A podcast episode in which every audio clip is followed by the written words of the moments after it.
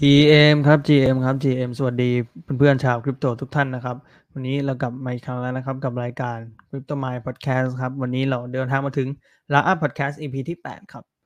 ก็วันนี้ผมนะครับที่พงศ์ศิพันธ์ Analyst จาก Crypto My Advisory ครับมาพร้อมกับพี่อยู่ Analyst จาก Crypto My Advisory เช่นกันครับสวัสดีครับพี่อยู่ครับสวัสดีครับเชฟครับผมครับแล้วก็วันนี้เรามีแขกรับเชิญพิเศษเช่นเคยนะครับผมอ่าซึ่งแขกรับเชิญของเราคนนั้นก็คือพี่ชม พี เค นั่นเองครับสวัสดีครับพี่ชมครับสวัสดีครับครับสวัสดีครับขอบคุณเจมส์ขอบคุณพี่ชมมาอะไรครับพี่อยู่ครับอ๋อผมแค่บอกว่าขอบคุณที่ชวนผมมาเฉยอ๋อโอเคครับโอเคครับอ่าโอเคเมื่อกี้ผมก็เกิดอินโทรไปแล้วเรียบร้อยครับเดี๋ยวเราจะมาพูดเรื่องของอ่าแอปเชนนะครับหรือว่า ดี วาย ดี เอ็กซ์ ละกันนะเพิ่งเปิดตัวแอปเชนของตัวเองไปก็คือเขาเรียกว่า ดี วาย ดี เอ็กซ์ แอล วัน Chain นะครับประมาณ สองถึงสาม วันที่แล้วนะครับวันนี้เราก็จะมาดิสคัสกันนะครับว่าเอออ่าอัปเดตนี้มียังไงบ้างเนาะแล้วก็เดี๋ยวเรามา Expo ไปพร้อมกันนี่แหละครับเพราะว่า Info มันก็ยังไม่ได้เยอะมากเท่าไหร่เนาะโอเคครับผมงั้นเดี๋ยวขอเกินเริ่มก่อนละกันเผื่อเพื่อนๆหลายๆคนนะครับอาจจะยังไม่รู้จัก ดี วาย ดี เอ็กซ์ นะครับอ่า ดี วาย ดี เอ็กซ์ นะครับก็คือแต่ก่อนเนาะเป็นเรียกว่าเป็นแอปพลิเคชันนะครับ Decentralized Applicationที่สร้างบนน่าจะ StarkEx ใช่ไหมพี่อยู่เอ่อเป็น ซี เค Roll Up ครับผมที่ทำเป็นเหมือนแอป Specific ครับโดยใช้เทคโนโลยี ซี เค Roll Up ใช่ครับของใช้เทคโนโลยีของ StarkX เอ่อ StarkNet ครับที่เรียกว่า Stark มันเป็น StarkX ป่ะใช่มันเป็น StarkX ใช่คนละอันกับ StarkNet ใช่อ่าก็เอ่อทำเทคโนโลยีของ StarkX เนาะเออผมนักเออประมาณนั้นแหละ StarkEx ผมชอบพูดชื่อนี้โอเคไม่เป็นไรตอนแรกผมผมจำชื่อบริษัทสลับนะคือชื่อบริษัทอะ StarkWare ผมว่าต้องพูดประมาณว่าใช้เทคโนโลยีของบริษัท StarkWare ที่ชื่อ StarkEx เออใช่ครับผิดผิดแล้วผมก็ผมก็โพสต์ว่า StarkEx เนี่ยโคตรโคตรบ้านนอกเลยโอเคครับครับก็ ดี วาย ดี เอ็กซ์ เนาะก็เป็น Decentralized Perpetual Exchange นะครับอ่าที่ให้คนไปเทรด Derivative ไปเทรด Future อะไรเงี้ยครับแล้วก็มันก็เคยมีเรียกว่าปรากฏการณ์แบบ ดี วาย ดี เอ็กซ์ Airdrop เมื่อประมาณสองปีที่แล้วนะครับที่ทำให้เรียกได้ว่าแอปตัวนี้เป็นที่น่าสนใจแล้วก็เหมือนเป็น Big Player ในในวงการคริปโตเลยก็ว่าได้เพราะทุกวันนี้ก็คือเขาก็ยัง Dominate ตลาดอยู่นะครับอ่าก็จะประมาณนี้สำหรับ Intro ดี วาย ดี เอ็กซ์ เนาะเดี๋ยวจริงพี่อยู่น่าจะมีมีข้อมูลวอลลุ่มของ ดี วาย ดี เอ็กซ์ มาด้วยนะครับอ่าให้มาดูกันว่าแบบว่าตั้งแต่ ดี วาย ดี เอ็กซ์ เปิดตัวมาอะไรอย่างนี้ครับอ่าการเทรด derivative บน ดี วาย ดี เอ็กซ์ เป็นยังไงบ้างพี่อยู่ไอ้เปิดไอ้ตัว Coin Insight ได้ไหมพี่อ๋อได้ครับผมผมขออนุญาตแชร์จอนะครับได้เลยครับสักครู่นะครับโอเคเดี๋ยวในขณะที่รอนะครับก็เดี๋ยวผมคุยกับพี่ชมรอแล้วกันครับก็อ่าถ้าพี่อยู่มาเร็วก็อาจจะอาจจะข้ามไปก่อนอันนี้เห็นจอไหมครับโอเคน่าจะเห็นแล้วครับโอเคเห็นแล้วครับผมรู้นะครับขอเทียบกับ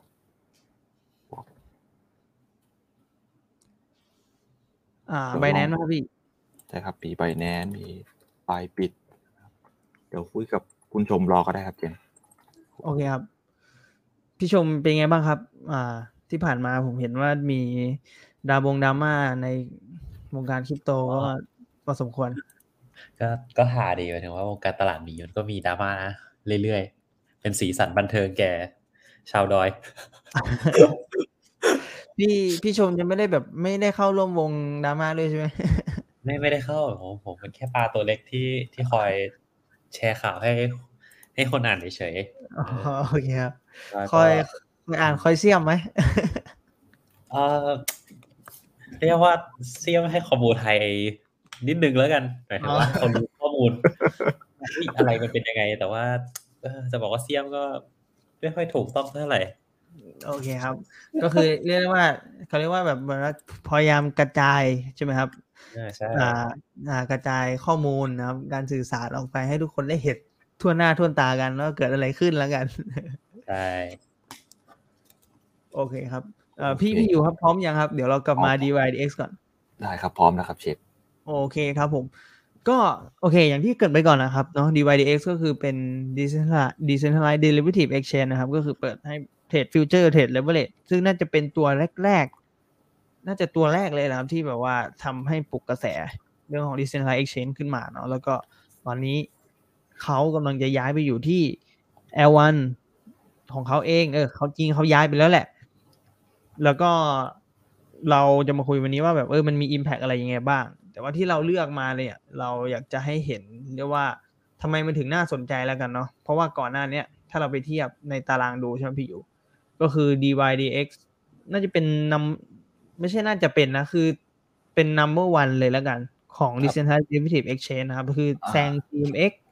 แซงแทบจะทุกเจ้าเลยใช่ครับเรื่องเรื่องวอลลุ่มเหมือนตัว ดี วาย ดี เอ็กซ์ จะจะเป็นที่หนึ่งเนาะถ้าเทียบแค่ ดี เอ็กซ์ นะครับไม่ไม่เทียบกับ Centralized เนาะแต่ถ้าเทียบกับ Centralized ก็อาจจะแบบยังห่างพอสมควรเนาะถ้าดูจากกราฟเนี่ยครับเนี่ยครับวันนี้ผมโชว์กราฟแล้วทุกคนเห็นนะครับเห็นครับเห็นครับใช่ครับผมเนี่ยครับก็ถ้าดูจากอ่าเรียกว่าถ้าเป็นวอลลุ่มเทียบกับ Centralized Exchange หลักๆเนาะอันนี้ผมเทียบกับพวกเอ่อ Binance BitJet Bybit โอ เค เอ็กซ์ ใช่ไหมครับจะเห็นได้ว่าแบบตัว ดี วาย ดี เอ็กซ์ เนี่ยก็ยังถือว่าเนี่ยครับเจมจิ๋วมีมี room to grow แล้วกันก็คือเหมือนมีโอกาสที่จะเติบโตได้อีกเยอะอ่าหมายถึงว่าถ้าเราเทียบแบบอ่าเหมือนทั้งเซกเตอร์เองก็แล้วแต่ใช่ไหมพี่แบบ Decentralized Exchange ที่เป็น derivative อ่ะแบบว่าแบบ spot volume บนบน Decentralized กับ spot volume บนบน Decentralized Exchange เนี่ยมันก็ไม่ได้ต่างกันเยอะใช่ไหมครับเอ้ยมันมันต่างกันเยอะมันต่างกันเป็นสิบเท่าเลยแต่ว่าพอมาดู derivative อีกแล้วอ่ะคือแบบมันยิ่งต่างกันแบบเป็นหลายสิบเท่าอ่ะสี่สิบ ห้าสิบเท่านะครับโดยเฉลี่ยแล้วทีนี้ตัว ดี วาย ดี เอ็กซ์ เองครับก็ดูมีแนวโน้มว่าจะ dominate ตลาดเนาะแล้วก็พอมาเปิด แอล วัน ของตัวเองเนี่ยครับมันรู้สึกว่ามันมีภาษีเพิ่มมากขึ้นมากกว่าที่จะเป็นแอปเฉยๆแล้วใช่ไหมครับเพราะมันในเรื่องของแต่ก่อนเหรียญของ ดี วาย ดี เอ็กซ์ เองอ่ะพี่ชมก็น่าจะน่าจะบิ๊กแฟนอยู่แล้วหรือเปล่าครับแบบประมาณว่าไม่มีการ accrue value เลยอะไรอย่างเงี้ยใช่ไหมครับพอเขามาสร้างเชนเนี่ยเหมือนเขาพยายามทำให้เหรียญของตัวเองมีมีการ accrue value มากขึ้นอย่างเช่นมี staking มีแบบจ่ายค่าแก๊สมี governance อะไรมากขึ้นอะไรอย่างงี้ใช่ไหมครับเอ่อพี่อยู่ครับเอ่อพอดีเอ่อจะเรียกว่าใช่ครับจะเรียกว่าอย่างนั้นก็ได้นะคือมันก็คงจะเพิ่ม use case แบบอาจจะใช้ ดี วาย ดี เอ็กซ์ เป็นค่าแก๊สแล้วก็แบบอาจจะช่วยกำหนดทิศทางตัวโปรโตคอลของเขาเองอะไรอย่างนี้ครับแต่ว่าคือการที่ตัว ดี วาย ดี เอ็กซ์ อ่ะมาสร้างเชน แอล วัน ของตัวเองเนี่ยมันก็จะต้องมีเรื่อง cost เขาเรียกว่า security cost อ่ะที่เราจะต้องแบบเขาเรียกว่ามี emission rate ที่ต้องคอยมิ้นเหรียญตัวที่เป็นตัวโทเค็นของแพลตฟอร์มอ่ะมาเพื่อเลี้ยงเลี้ยงเชนของตัวเองครับให้เชนมันแบบมี incentive เพื่อเชนมันจะได้ปลอดภัยนะมี validator มาแล้วก็แบบเหมือนทำให้เชนมันปลอดภัยใช่ครับตรงนี้ก็อันนี้ผมไม่รู้ว่าตัวตัวคิดว่าเป็นความความเสี่ยงต่อโทเค็นนะเพราะว่ามันโดนไดลูทซึ่งผมก็ไม่รู้ว่าตัว emission เนี่ยมันจะประมาณเท่าไหร่เนาะเพราะว่าตัว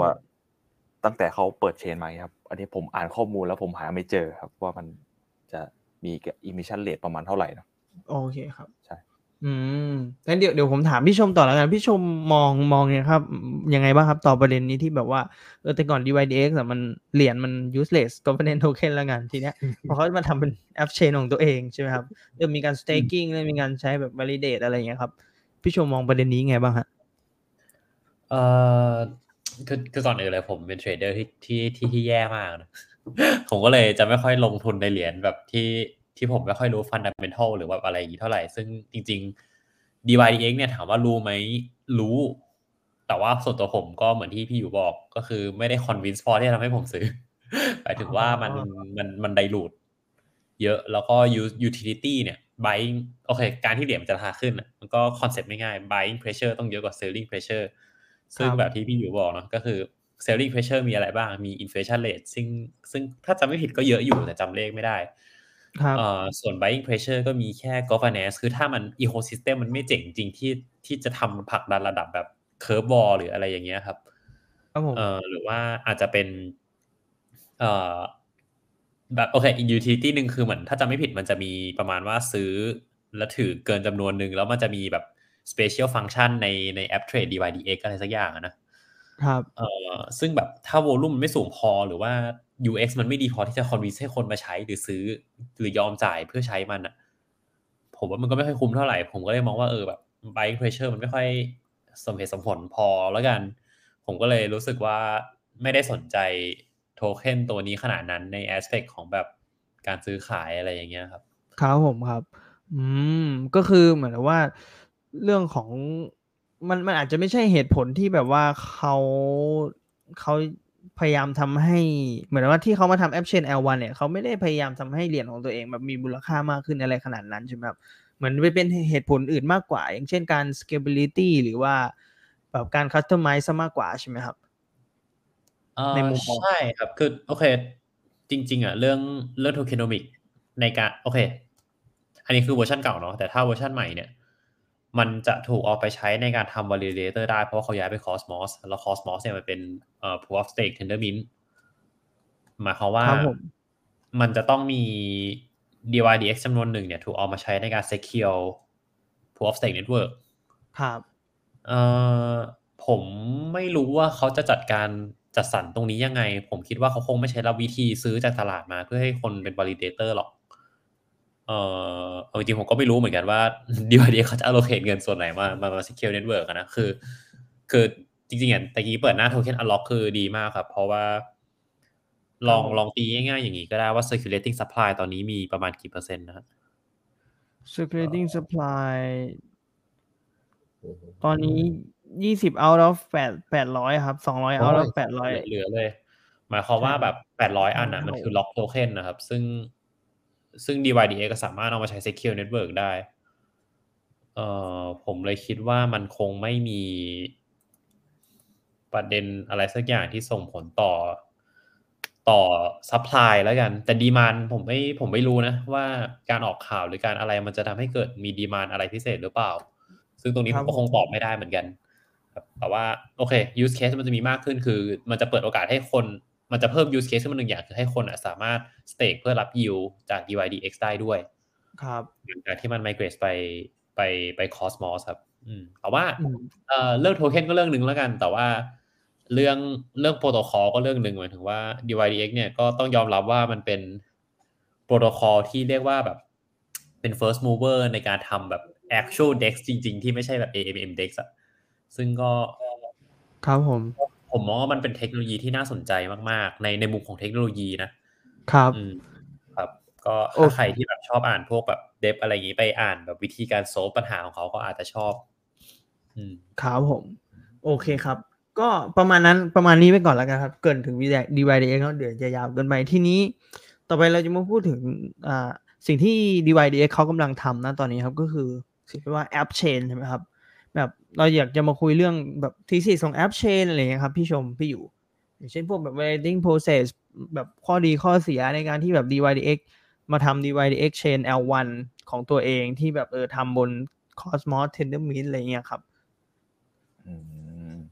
โอเคครับงั้นผมก่อนเลยเนาะครับผมใช่ครับคือส่วนตัวเนี่ยผมไปฟังสัมภาษณ์ของ founder ของตัว ดี วาย ดี เอ็กซ์ มาเนาะคือเหมือนกับเขาเขาจะให้เหตุผลประมาณว่าเอ่อเหตุผลที่เขาย้ายจาก Layer สองของ Ethereum อ่ะไปสร้างตัว Tendermint แอล วัน เนี่ยเอ่อเป็น แอล วัน นะเขาให้เหตุผลว่าคือมันมันมีข้อจำกัดบางอย่างแล้วกันที่แบบ Layer สองเนี่ยไม่สามารถทำให้เขาได้นะเขาก็เลยแบบเลือกที่จะย้ายไปอาจจะเป็นเรื่องแบบธุรกรรมต่อวินาทีหรือว่าแบบเอ่อ Chain แอล สอง เนี่ยมันอาจจะ Customize สู้เอ่อ Layerหนึ่งไม่ได้อะไรอย่างเงี้ยครับครับซึ่งเขาก็เลยแบบเลือกที่จะย้ายไปเนาะเอ่อเรียกว่ายังไงดีส่วนตัวคิดว่าแบบจากที่ฟังสัมภาษณ์เนี่ยเขาอะเหมือนจะไม่ต้องการจะแย่ง market share ภายใน ดี วาย ดี เอ็กซ์ ละคือเขาอะจะต้องการแย่ง market share จากพวก centralized exchange ละอย่างที่ผมเปิดกราฟให้ดูเมื่อสักครู่ครับผมคือจะก็จะเห็นได้ว่าแบบตัว market size ของตลาด derivative เนี่ย มันมันใหญ่มากเนาะซึ่งถ้าเขาสามารถแคปเจอร์ได้แบบอาจจะจาก Binance จาก Bybit จาก โอ เค เอ็กซ์ จากหรืออะไรก็แล้วแต่เนี่ยได้สัก สิบเปอร์เซ็นต์ เนี่ยผมว่าเขาก็จะโตขึ้นแบบประมาณนึงเลยเนาะเขาก็จะแบบมีสามารถเก็บค่าฟงค่าฟรีอะไรได้เยอะครับผมแต่ว่าในกรณีที่แบบเขาไม่สามารถแคปเจอร์ value ตรงนั้นได้อะมันก็เป็นความเสี่ยงต่อ ดี วาย ดี เอ็กซ์ token ของเขาว่ามันจะอาจจะอาจจะ super bearish แล้วกันนะในมุมมองผมใช่ก็คือเหมือนที่ที่เป็นที่เป็นข้อเสียก็คือว่าเวลาแบบมาทำเชนของตัวเองใช่ไหมครับก็คืออาจจะมีการแบบใช้เหรียญในการวอลิเดตมันก็จะมีการมิ้นเหรียญขึ้นมาเรื่อยๆใช่ไหมฮะอันนี้ผมเข้าใจถูก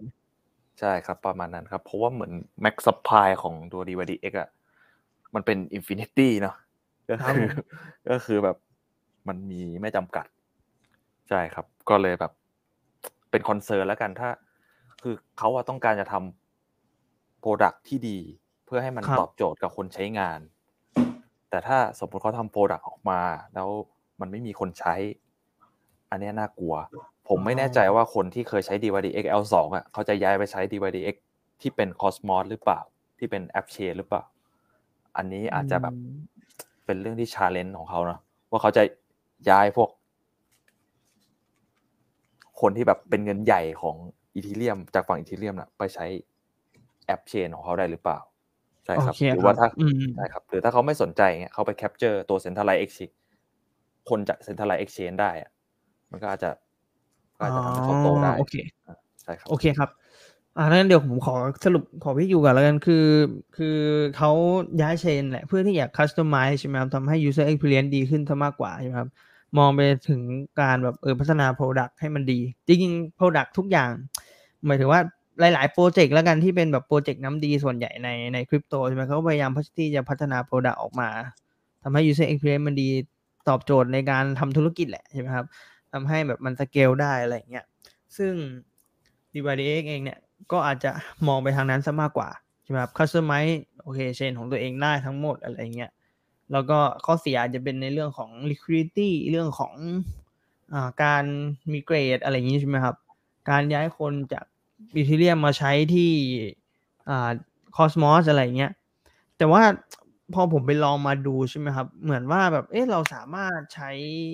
ดี วาย ดี เอ็กซ์ ผ่าน MetaMask ได้ยังเหมือนเดิมนะครับเหมือนแบบเขาก็สามารถ customize เหมือนที่พี่ชมบอกใช่ไหมครับก่อนที่เราคุยกันก่อนไลฟ์ก็คือว่าเขาก็สามารถ customize customize ให้เหมือนเราใช้ MetaMask กับแอปเชนตัวนี้ได้อยู่อะไรเงี้ยอืมอ๋ออันนี้ไม่แน่ใจอ่าผมไม่แน่ใจผมถามผมถามพี่ชมต่อเลยแล้วกันครับพี่ชมใช่ไหมครับแบบเหมือนว่ามันสามารถคัสตอมไมซ์อะไรก็ได้หมดเลยแล้วแต่ที่เขาต้องการใช่ไหมครับคือโอเคอันนี้ผมผมพูดในมุมมองของของคนที่ที่ที่พอจะแบบปฏิปต่อเรื่องราวได้แล้วกันแต่ว่าผมอาจจะผิดก็ได้นะคือคือต้องเข้าใจก่อนว่า MetaMask มันมันเป็นอินเทอร์เฟซของ อี วี เอ็ม ถูกไหมครับผมเพราะว่าการการที่มันจะอ่านหน้าเว็บหรืออ่านอะไรได้ไอตัวแดปอ่ะมันต้องไปคุยกับหลังบ้านที่มันเป็นเป็น อี วี เอ็ม ทีเนี้ยเอ่อ assume ว่าเขาสามารถ customize blockchain ได้ หนึ่งร้อยเปอร์เซ็นต์ อ่ะผมไม่แน่ใจว่า technically มันเป็นไปได้หรือเปล่าที่เขาอาจจะดีไซน์แบบ Cosmos chain ตัวหนึ่งที่สามารถ compatible ในใน MetaMask ได้โดยเฉพาะ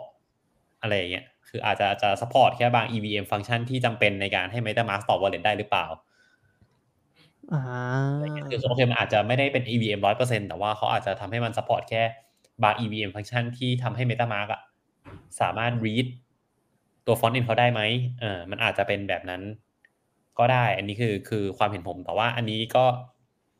เอ่อโน้ตไว้ก่อนว่าผมก็ไม่ใช่แบบ Ethereum Dev เนาะเพราะฉะนั้นก็อาจจะผิดก็ได้แต่ว่าผมมองว่ามันอาจอาจจะเป็นอย่างนั้นครับเพราะว่าเอาจริงผมก็ยังไม่รู้เหมือนกันว่าแบบถ้า วี สี่ ออกมามันจะมันจะคอมแพทกับ MetaMask จริงๆมั้ยอะไรเงี้ยแต่แต่ที่เจ็บเขาก็ก็เหมือนจะใช่ใช่มั้ยครับผมครับใช่ครับอ่าเท่าที่ผมใช้มาแล้วกันก็ก็คือเป็นเหมือนที่พี่พี่ชมบ้านนะครับอ่าแล้วก็ จริงๆมันก็จะมีตัวแบบเหมือนอย่างเช่นมีมีแอปอ่าที่ชื่อว่า Hyperliquid ครับ Hyperliquid Protocol เหมือนกันที่ผมไปลองมาคือเขาก็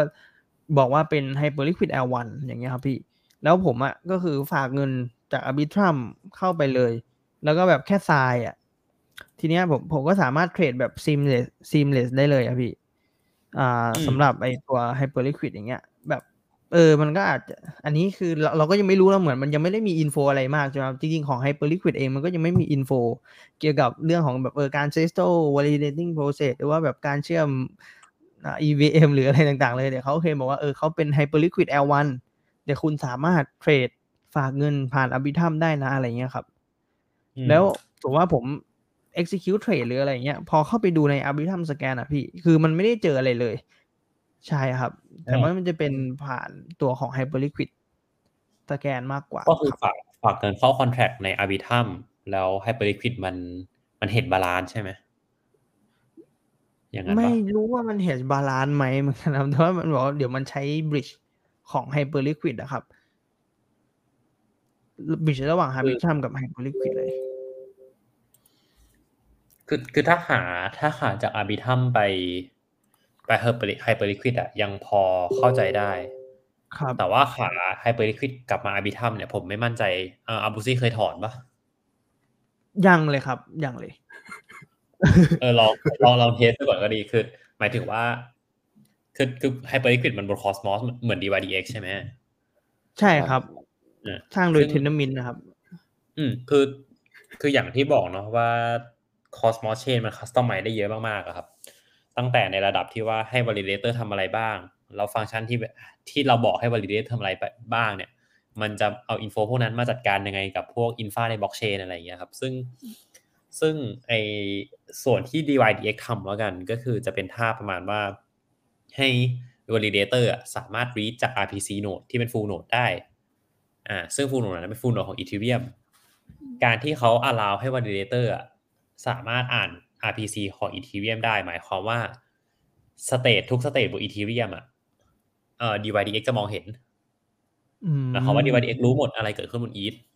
แต่ในขณะเดียวกันเนี่ยมันจะมีปัญหาของระบบนี้อย่างนึงคือเอ่อ อี ที ไม่รู้ว่า ดี วาย ดี เอ็กซ์ เกิดอะไรขึ้นครับผมผมเลยบอกว่าไอ้ท่านี้มันก็อาจจะเวิร์คกับ Arbitrum เหมือนกันก็คือให้ validator ของไอ้ Hyperliquid เนี่ยเห็น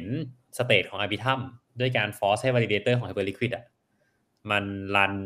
อาจจะรันเองหรือว่าอาจจะไปใช้ อาร์ พี ซี full node ของของของ Arbitrum ใช่ไหมเราก็จะรู้แล้วว่าเออสมมุติว่าคุณบอกว่าเวลา Arbitrum อ่ะ deposit ลง smart contract ของ Hyperliquid ใช่ป่ะครับพอ deposit ปุ๊บอ่ะพอ Hyperliquid มันเห็น state บนบน Arbitrum อ่ะมันก็จะเหมือนเห็น event ที่ถูก emit แล้วว่าเฮ้ย account เนี้ยมันมันมัน deposit ไปจำนวนนี้นะ balance ก็จะไปขึ้นที่ยอดฝั่ง Arbitrum ครับผมใช่มันก็ก็ก็เลยสามารถก็เลยสมเหตุสมผลอยู่ในมุมของการที่ว่าฝากบนอาร์มแล้วไปเทรดบนบนบน Hyperliquid แต่ว่าผมอ่ะยังหาไม่เจอแล้วก็ยังไม่เข้าใจแล้วกันว่าแล้วแล้วขาถอนเงินน่ะเขาทำยังไงอ่าครับผมมันจะต้องทำให้ Arbitrum อ่ะเห็นสเตทของของไอ้ Hyperliquid ใช่ไหมเช่นเดียวกัน ดี วาย ดี เอ็กซ์ คือต้องทำให้ อี ที อ่ะเห็นสเตทของ ดี วาย ดี เอ็กซ์ ซึ่งซึ่งเรารันรันโหนดบนบนออนเชนไม่ได้อยู่แล้วเขาจะใช้ออฟเชนรีเลเยอร์หรือยังไงหรือเปล่าอันเนี้ยครับผมยังไม่มั่นใจอ่าโอเคแบบแบบนี้เราก็อนุมานไว้ก่อนแล้วกันครับว่าแบบประมาณว่ามันสามารถอนุมานได้ไหมว่าแบบสมมุติว่าเอ้ยเราฝาก Arbitrum เราฝากบน Arbitrum อย่างเงี้ยแบบ liquidity อะไรทุกอย่างก็อยู่บน Arbitrum หมดแค่แบบเหมือนแบบข้อมูลการ settlement อะไรต่างๆมันก็แค่อยู่บน Cosmos อะไรเงี้ยครับไม่แน่ใจว่าผมเข้าใจถูกมั้ยนะผมเข้าใจว่าใช่นะคือพอเรา deposit ลง smart contract อ่ะมันก็เหมือนกับว่าเงินเราไปกองอยู่ตรง treasury กลางเหมือนเวลาเรา deposit Binance อ่ะ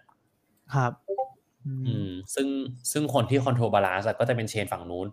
ไอ้ไอ้ไอ้ไอ้ฝั่งฝั่ง deposit อ่ะเป็นเหมือนแค่แค่แค่ interface ในการประกาศ event ว่าเฮ้ยมี account นี้ฝากนะ you own เข้าไปในนี้ทีอะไรอย่างเงี้ยอืมครับผมอืมอืมอืมโอเคครับน่าสนใจน่าสนใจแล้วก็เดี๋ยวจริงๆในประเด็นนี้มันก็ยังไม่ได้เรียกได้ว่ายังไม่มีข้อมูลอะไรเนาะที่ว่าชัดเจน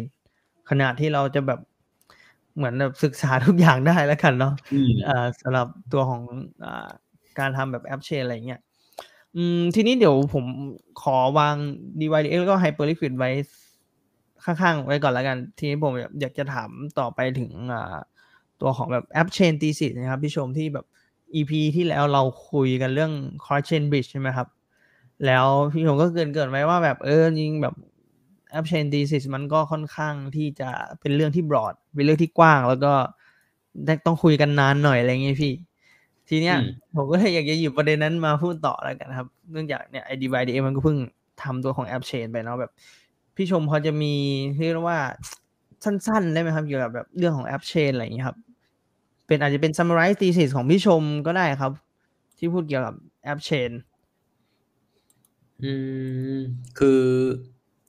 โอเคคือคือคือคือส่วนตัวผมผมเชื่อในฟิวเจอร์ของแอปเชนเพราะผมเชื่อในผมเชื่อว่ามันจะไม่มีบล็อกเชนไหนที่ที่จะสเกลได้ หนึ่งร้อยเปอร์เซ็นต์ ยกเว้นว่าแบบทำ แอล วัน specific เลยแบบแบบอย่างเงี้ยนะคือก็มันก็จะวนกลับไปสู่การสเกลแอปเชนแหละคือคือแอปเชน thesis อ่ะมันเกิดขึ้นเพราะว่าเพราะว่าเวลาคนสร้างบล็อกเชนเมื่อก่อนอ่ะคนเขาจะคิดแต่ว่าเขาจะต้องสร้างบล็อกเชนที่ทำให้คนอ่ะทำทุกอย่างบนนั้นได้ครับอ่าเพราะว่าบล็อกเชนที่ทำไม่ได้ทุกอย่างก็ตัวอย่างเช่น Bitcoin หรืออะไรเงี้ยมันก็ทำได้แค่อย่างเดียวซึ่งมันน่าเบื่อถูกไหมครับเออโอเคโอเคอ่า Bitcoin Maxi อาจจะกำปั้นอีกตอนโอเคอาจจะไม่ได้น่าเบื่อขนาดนั้นไม่ไม่น่าเบื่อขนาดนั้นพี่ทุกวันนี้เขามีอะไรนะ บี อาร์ ซี ยี่สิบแล้วมี บี เอ็น บี ด้วย Ordinal มี BitVM เออก็ผมไม่ได้เมนชั่น Lightning เลยแต่ก็ก็เออประมาณนั้นแต่ว่าอืม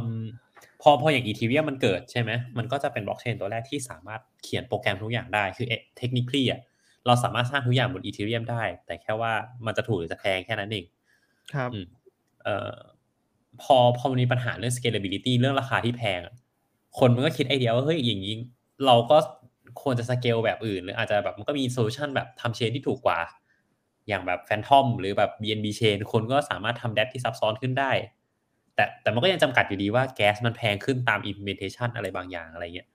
ครับมันเลยเริ่มมีไอเดียแบบแอป specific chain บน Cosmos มาคือเขาจะบอกประมาณว่าถ้าถ้าถ้าเราให้บล็อกเชนทุกอย่างเอ่อทำฟังก์ชันทั้งหมดอ่ะมันเหมือนเราให้ทุกแอปพลิเคชันอ่ะแข่งกันบนบล็อกสเปซที่มันมีจำกัดอ่ะทำไมเราไม่ให้แบบหนึ่งแอปมีบล็อกสเปซของตัวเองไปเลยเราก็ใช้ cross chain communication ในการ compose กันครับผมเพราะว่าให้ตายยังไงอ่ะคอมเพรสให้ตายยังไงมันก็มี upper bound เป็นบล็อกถูกไหมเป็นบล็อกไซส์เออมันมันก็เลยมีข้อจำกัดอยู่เอ่อสิ่งที่ตัว Cosmos ทำนะครับเขาจะเห็นว่าคือเขาไม่ได้จำกัดนะว่าอยู่ต้องทำแอปเชนเท่านั้นนะคือใครจะทำเชนอะไรก็ได้เลยแค่ว่าเขาอ่ะขอแค่อย่างเดียวคุณต้องเป็น Tendermint Consensus อ่าพอพอมันต้องเป็น Tendermint Consensus ปุ๊บเอ่อข้อดีของ Tendermint คือมันทำให้ให้มันให้เทนเชนที่มันรัน Tendermint อ่ะเอ่อสามารถยิง ไอ บี ซี ไปหากันได้เป็นเป็นเป็น Interblockchain Communication ที่สามารถยิงกันระหว่าง Tendermint ได้มันก็จะทำให้มี Ecosystem Interop กันเองอ่า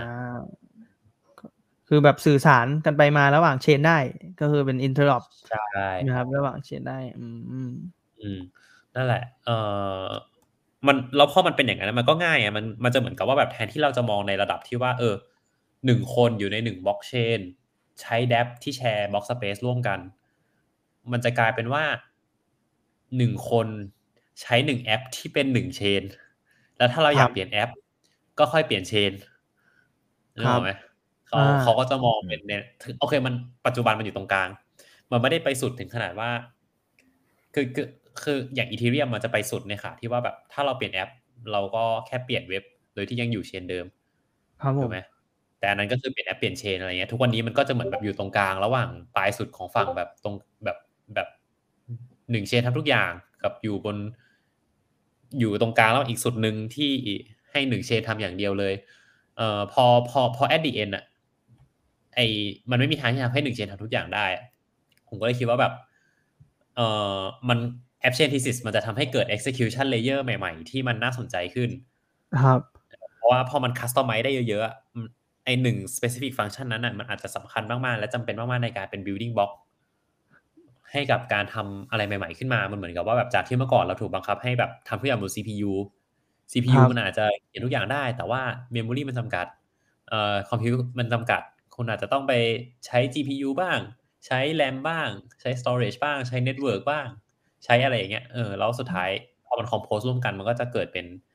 use case ใหม่ๆขึ้นมาได้อะไรอย่างเงี้ยครับอืมอืม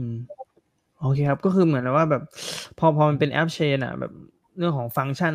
เหมือนมันจะสามารถแบบสมมติอยากจะทำฟังก์ชันนี้ให้ดีที่สุดอ่ะมันก็จะสามารถทำได้แล้วกันใช่ไหมพี่เพราะมันจะใช้แบบ capacity มันจะใช้ capacity ทั้งที่มีอ่ะแบบไปในไปในทางนั้นเลยแบบจะได้ไม่ต้องมาแอดอย่างเช่นแบบอ่ะอยากทำอ่าเฟดเดลิเวอรี่อย่างเงี้ยก็แบบเออนะก็โฟกัสที่เดลิเวอรี่อย่างเดียวอะไรอย่างงี้ใช่ไหมครับใช่ใช่ใช่อืมก็ ดี วาย ดี เอ็กซ์ ก็เป็นตัวอย่างหนึ่งที่ที่เชื่ออย่างนั้นเหมือนกับเซเซเลยเซผมก็เลยแกไอ้พูดถึงเลยครับถึงเซเลยแต่ว่าคือผมเข้าใจว่ามันต่างกันในคือเอาจริงผมก็ไม่เข้าใจสิ่งที่ที่เซบอกคือเซดูเหมือนจะอยู่ตรงกลางระหว่างแบบ generic blockchain กับคือ ดี วาย ดี เอ็กซ์ มันคือสดสายใช่ไหมคือเป็นเชนที่ run order book ล้วนแต่ว่าอ่าพวกอี วี เอ็ม โอ เอส Ethereum หรืออะไรพวกเนี้ยมันก็เป็นเชนเพื่อทำเป็น generic อี วี เอ็ม แต่เซผมผมเอาจริงผมก็ไม่ได้เข้าใจเยอะขนาดนั้นนะตอนที่ผมทำ เอ เอ็ม เอ เขามันดูเหมือนอยู่ตรงกลางว่าเป็นเชนที่มี order book function แล้วแล้วรีดประสิทธิภาพ order book ออกมาได้แต่ในขณะเดียวกันเอ่อมันก็สามารถเขียนโปรแกรม on top ได้เหมือนกันอะไรอย่างเงี้ยผมก็ยังงงๆอยู่ว่ามันคืออะไรแบบอ๋อเป็นแบบมันก็คือเขาเรียกว่าอะไรยังเป็น universal blockchain ได้เหมือนกันอะไรอย่างงี้ใช่มั้ยใช่เหมือนเหมือนเนี่ยไอ้ที่ที่ผมได้เปิดมาให้ให้ดูแล้วกันทุกคนแบบว่าจริงๆแบบเหมือนแอปเชนมันก็มีมาสักพักเลยใช่ไหมแต่ว่าส่วนมากก็จะเป็นแบบ Cosmos Ecosystem ใช่ไหมครับแบบอย่างเช่นแต่ก่อนมันจะมี Injective ใช่ไหมมันจะมี Injective Exchange ซึ่งมันจะเข้ากับคอนเซ็ปต์ของเซย์เลยครับก่อนหน้านี้ที่ที่พี่ยมได้เมนชั่นไปบอกว่าแต่ก่อนผมก็เข้าใจว่าแบบเอ้ย Injective มันแต่ก่อนเป็นแบบเออเป็น Exchange นะแต่พอทำไปทำมาเรื่อยๆแบบเอ้ยมีคนไปสร้างโปรแกรม on top มันอีกอะไรอย่างเงี้ยพี่แบบเออมันก็อาจจะประมาณอารมณ์เดียวกันกับเซย์ยังไงไม่รู้เอ่อซึ่งแบบว่าถ้าเรามาดูใช่ไหมครับแบบเออการที่แบบส่วนมากเท่าที่เราเห็นอะแอปเชนที่มันเกิดขึ้นมาแล้วกันแล้วก็ตัวใหญ่ๆตัวที่มีกระแสตัวที่เราได้ยินมาพักๆหลังๆก็คือว่าเนี่ยอะไรนะมีเซย์ใช่ไหมครับมี ดี วาย ดี เอ็กซ์ มี Injectiveมี Osmosis ใช่ไหมครับที่เนี่ย Osmosis ที่เป็นตัวใหญ่ๆเลยเหมือนว่ามันก็ถูกสร้างบน Cosmos ซะส่วนใหญ่อืมที่ผ่านมาใช่ไหมครับปีสองปีสามปีที่ผ่านมาแต่ว่าทีนี้เราเริ่มมาเห็นมีแบบว่าอ่าอย่างเช่น Arbitrum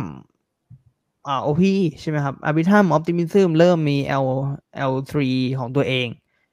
อ่าของของ Optimism อาจจะไม่ใช่อาจจะไม่ใช่ แอล ทรี แล้วกันเช่น Arbitrum เนี่ยเป็น แอล ทรี ใช่ไหมครับก็คือให้คนมามาสร้างแอปได้อะไรเงี้ยแล้ว Optimism ก็เป็นแบบว่าเป็น โอ พี Stack ใช่ไหมครับเออคุณจะสร้างแอปหรือคุณจะสร้างสร้างสร้างเชนของคุณใหม่ก็ได้ Optimism ก็จะแบบ position ตัวเองคล้ายๆ Cosmos เอ ดี เค หน่อยอะไรเงี้ยอ่าทีนี้แบบว่าเราก็จะเริ่มเห็นอย่างเช่นแบบที่ผ่านมาใช่ไหมครับเนี่ย Immutableอินทิมิโมนี้น่าจะสตาร์คสตาร์เค็กนะครับเออสตาร์เค็กเหมือนกันอืมเอ่อออปติมิซึมเดี๋ยวนะเนี่ยออปติมิซึมก็โอเคพวกนี้อาจจะไม่ใช่แอปเชนเอาเมนโทก็เป็นยูนิเวอร์แซลเดี๋ยวผมเห็นแอปเชนไหนนะนี่อย่างเช่นเนี่ยครับเอโวนะครับก็เป็นแอปเชนที่ไม่ใช้ Dex แล้วก็จริงๆก็มีมีแค่นี้ใช่ไหมโซล่าโซล่าเป็น เอ็น เอฟ ที ใช่ไหมแต่ก็เป็นยูนิเวอร์แซลได้เหมือนกันเออยูนิเวอร์แซลได้ด้วยอืมเหมือนเราเราจะเริ่มเห็นอย่างเช่น Arbitrum ผมก็เห็นเพิ่งเห็นเปิดตัวไปประมาณอาทิตย์ที่แล้วใช่ไหมประมาณที่ว่าบน Arbitrum Orbit อ่ะ Orbit ใช่มั้ยอืมประมาณ10 10กว่าเจ้าอะไรครับเพื่อจะมาทำแอปเชนมีเห็นมีเกมใช่มั้ย ที เอ็ม ที มีไซเกมมีอะไรส่วนมากก็จะเป็นเกมซะส่วนใหญ่แล้วก็มองเห็นว่าแบบเออทำไม ดี วาย ดี เอ็กซ์ แบบประมาณว่า at the end แบบเฮ้ย แอล ทู มันก็เหมือนมันก็สามารถให้คนอื่นมาสร้างแอปเชนบนมันได้อะไรอย่างเงี้ย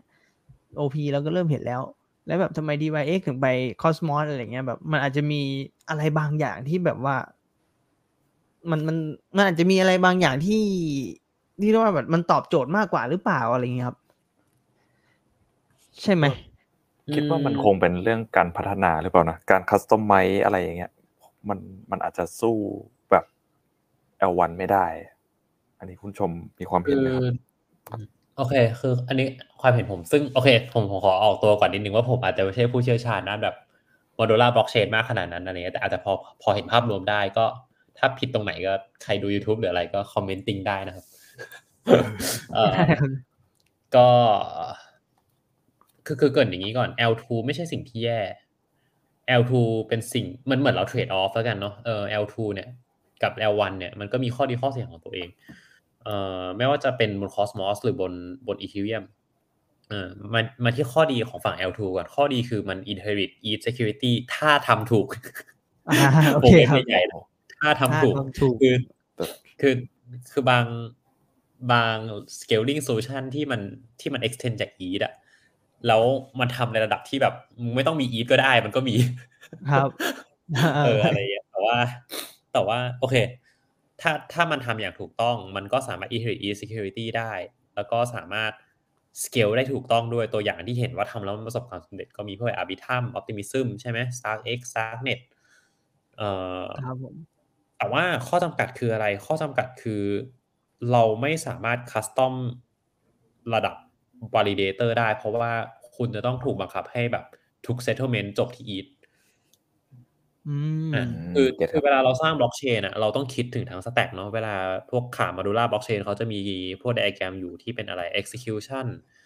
เอ่ออะไรวะ data data อ่ะ ดี ดี เอ data availability settlement ก็อ่าใช่ครับบางที่ก็ก็มีแค่สามอันแต่ว่าเอ่อเวลาเราจะทำ roll up อ่ะครับมันถูกบังคับให้โอเคถ้าถ้าเป็นแบบ native roll up แบบพวกพวก optimistic หรือว่าพวก arbitrum อะไรเงี้ยมันถูกบังคับให้ทำแค่ execution layer ครับซึ่งพอมันเป็นอย่างนั้นเราไม่สามารถบังคับให้ validator ทำอะไรบางอย่างได้เราต้อง build on top อะไรสักอย่างที่ที่มันเป็นข้อจำกัดว่าข้างล่างมันดีไซน์มาอยู่แล้วเราแก้ได้แค่ execution แล้วถ้าสมมติว่าเราอยากจะแก้ execution บางอย่างที่มันต้องอาศัยการแก้ไขระดับ consensus ตัวอย่างเช่นตัวอย่างเช่นเออเอาง่ายๆเคยสงสัยเพราะว่าทำไมแบบ roll up มันถึงสื่อสารระหว่าง roll up กันเองไม่ได้แต่ roll up สื่อสารกับ E ได้และ E สื่อสารกับ roll up ได้ก็จะใช้เวลาหรือว่าหรือว่ามันหมายถึงยังไงดีอ่ะสมมุติว่าแบบโอ Optimism กับ Arbitrum เป็น roll up เหมือนกันถูกมั้ยครับอืมอ่ะมันเป็น roll up ที่ทั้งสองตัวต่อ E เหมือนกันแต่แต่จริงๆแล้วอ่ะมันไม่มีทางไหนที่สามารถทำให้ Optimism อ่ะส่งข้อความไปหา Arbitrum ได้อย่าง trustless หนึ่งร้อยเปอร์เซ็นต์ ครับทางเดียวที่จะ trustless หนึ่งร้อยเปอร์เซ็นต์ คือลงกลับมาที่ E ก่อนแล้วค่อย E ไปหาครับนึกออกปะซึ่งซึ่งมันต้องออกมันไม่เหมือน Cosmos ที่แบบเฮ้ยสมมุติว่าคุณอะอยู่บน ไอ บี ซี ตัวนึงแล้วถ้าคุณอยากไป ไอ บี ซี อีกอันนึงคือคุณยิงตรงได้เลยคุณไม่ต้องเอ้ยไปผ่าน Cosmos ก่อนหรือไปผ่านอะไรก่อนอืมสาเหตุที่มันเป็นแบบเนี้ยเพราะว่าเพราะว่า Arbitrum กับ Optimism ไม่สามารถคอนโทรลให้ให้ให้ sequencer หรือ validator node อะเห็นข้อมูลของเชนตรงข้ามได้อ่าครับก็พอมันเป็นอย่างนั้นปุ๊บอะมันก็มันก็เลยมีข้อจำกัดแหละถูกไหมครับเพราะว่าถ้าอยากจะทำ full interop ที่สามารถสื่อสารได้อย่างง่ายจริงๆ Cosmos อ่ะเป็นหนึ่งใน choice ที่ดีเพราะว่า you สามารถ customize ทั้ง stack เลยขอแค่ you ใช้ Tendermint consensus you จะไปให้ validator you ทำอะไรก็ได้ you จะไปให้แบบไปรันอะไรเพิ่มก็ได้แล้ว you ค่อย leverage information พวกนั้นมาทำ optimize เชิงลึกเพราะฉะนั้นเนี่ยเวลาคนที่ไปหา scaling ลึกสุดสุดติ่งโดยที่แบบโอเคกูยอมกลืนน้ำลายว่ากูไม่ใช่ Eth อะไรเงี้ย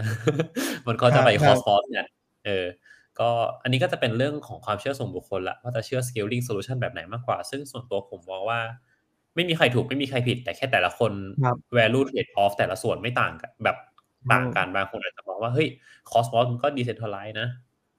อ่าแต่ว่าเขาอาจจะมองว่าไม่ต้อง decentralized เท่า Eth หรอกมันก็ใช้ได้นี่เพราะสุดท้ายเขายอม trade ยู เอ็กซ์ มาเพื่อสิ่งนั้นอะไรเงี้ยแต่ว่าก็แล้วแต่ว่าใครเชื่อเทรดออฟแบบไหนอะไรอย่างเงี้ยครับครับอืมสุดท้ายมันก็แบบระหว่าง roll up กับกับ แอล วัน Ecos แอล วัน Cosmos ครับผมอืมโอเค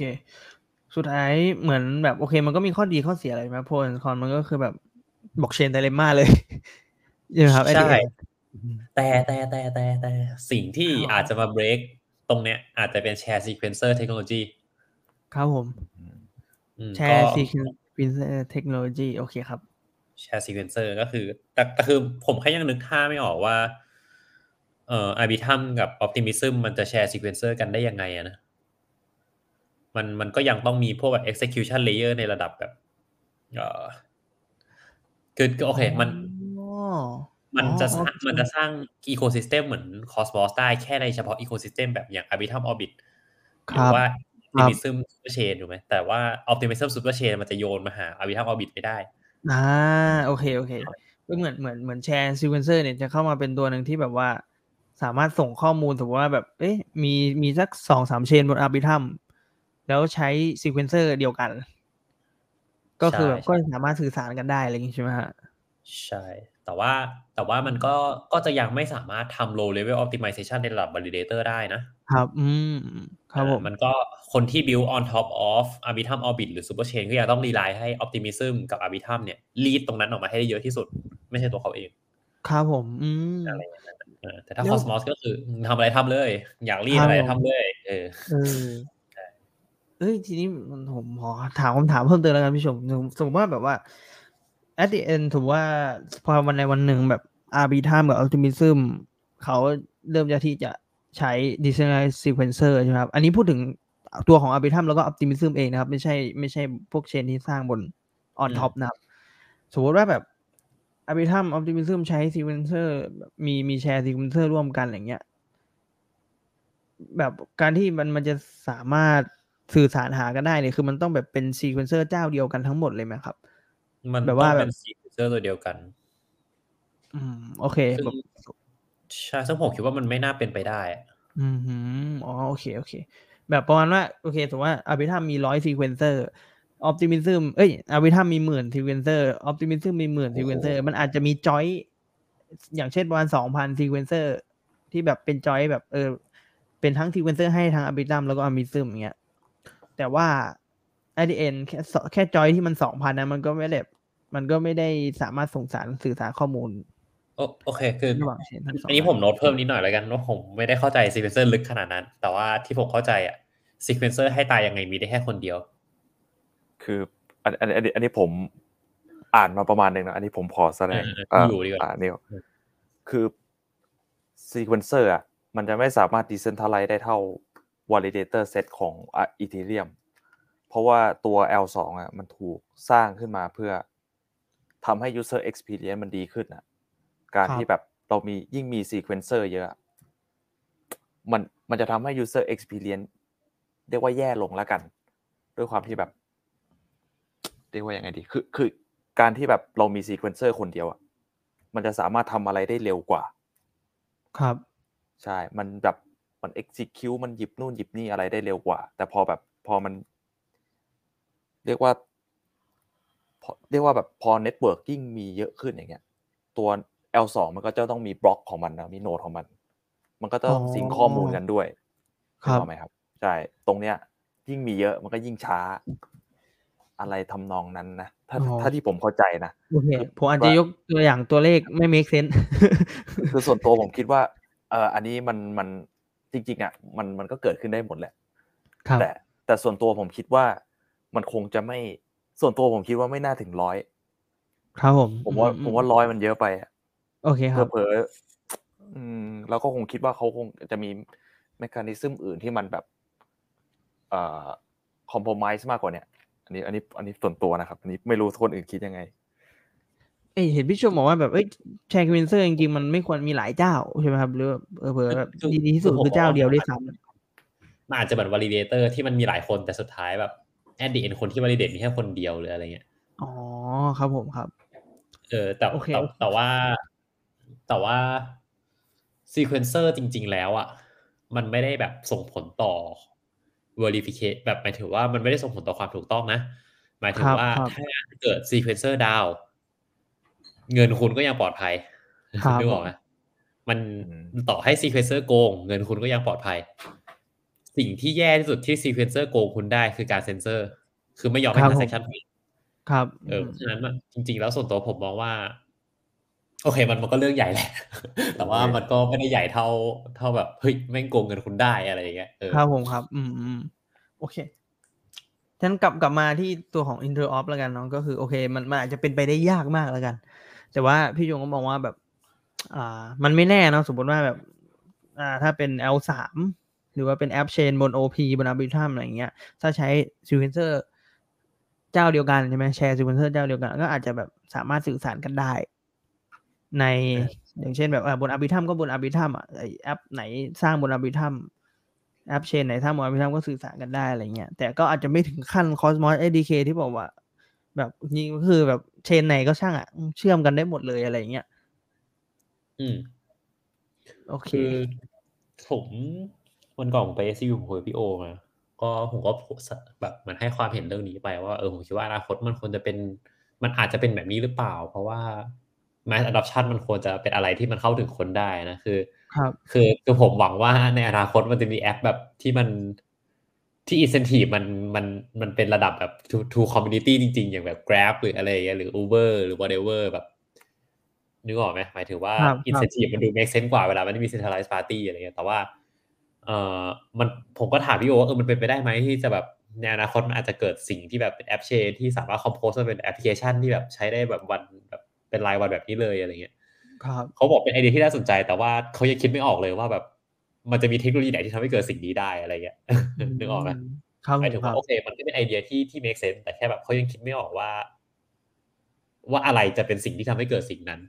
ก็ก็มันก็ทำให้ผมฉุกคิดขึ้นหน่อยแล้วกันว่าเออจริงๆแล้วแบบมันยังเร็วเกินไปอยู่สำหรับแอปเชนอะไรเงี้ยคือ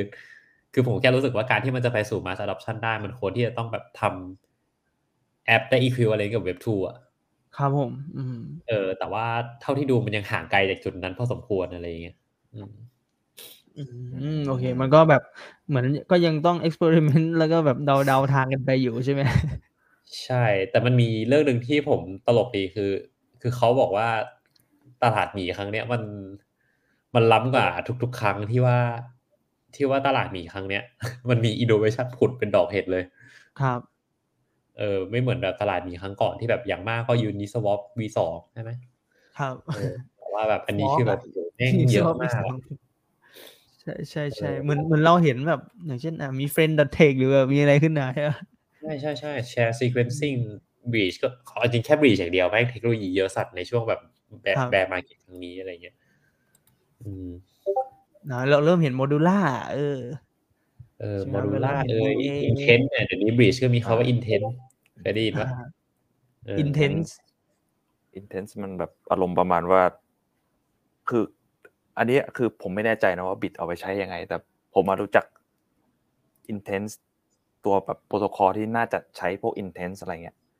จะมี เอส ดับเบิลยู เอ อาร์ กับ Anoma อันนี้ไม่แน่ใจคุณชมเคยได้ยินหรือเปล่าไม่เคยแต่ผมว่าเอาไว้วันอื่นดีกว่าเดี๋ยวมันหลุดหัวข้อ app chain ได้ๆโอเคโอเคใช่โอเคได้ครับจริงๆโหจริงๆวันนี้ก็เรามันก็ไม่ใช่หลุดหรอกแต่แบบจริงพอเป็นแอปเชนมันมันบรอดจริงๆแหละใช่ไหมครับมันก็เออโอเคอ่าแล้วก็พาร์ทสุดท้ายจริงๆเราเราได้แลปอัพไปแล้วแหละจริงเพราะก็คือแบบตัวอย่างแอปเชนเราคือเราก็ได้พูดไปซะเยอะเลยเหมือนกันพวกเซยพวกแบบ Osmosis ใช่ไหมครับอืมเออมีข้อตัวหนึ่งที่ผมสงสัยแบบ Axela อย่างนี้ครับพี่ชมอืม Axela เนี่ยมันถือว่าเป็นแอปเชนหรือว่า Universal ครับแบบเอ่อ Axela เป็นแอปเชนหรอถ้าโอเคคือมองว่าเป็นแอปเชนที่เป็น bridge ก็ได้อ่ะโอเค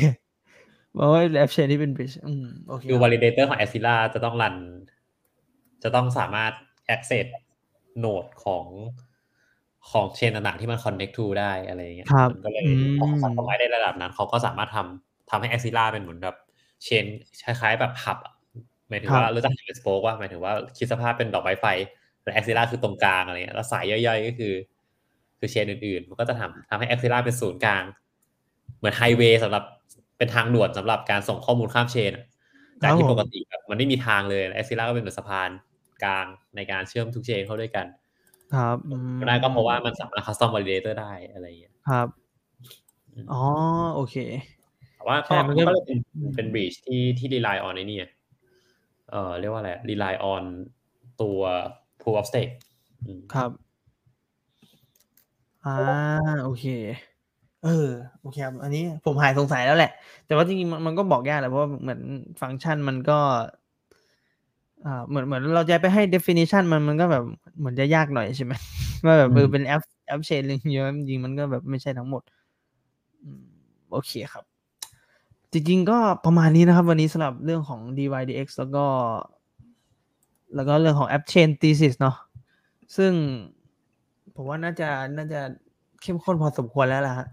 เดี๋ยวมันจะยาวมากกว่านี้ครับเพราะตอนนี้ประมาณห้าสิบนาทีแล้ว ยิ่งคุยไปแบบยิ่งถกก็ยิ่งไปเรื่อยนะผมบอกเลย เออเป็น endless conversation เดี๋ยวโอเคครับถ้างั้นก็วันนี้นะครับเดี๋ยวเราขอจบ อี พี ที่แปดไว้ก่อนแล้วกันแล้วก็ขอขอบคุณพี่ชมมากๆเลยครับที่ให้เกียรติรับเชิญมาอีกครั้งนะครับผมว่าแบบเออ อี พี หน้าน่าจะต้องมาอีกแล้วถ้าพี่ชมไม่เบื่อได้ครับยินดีครับยินดีโอเคครับแล้วก็ขอบคุณพี่อยู่มากเลยครับที่ร่วมกาวไปด้วยกันครับผมได้ได้ครับขอบคุณทุกคนนะครับเดี๋ยวเจอกันใหม่ อี พี หน้าครับผมครับสวัสดีครับครับสวัสดีครับ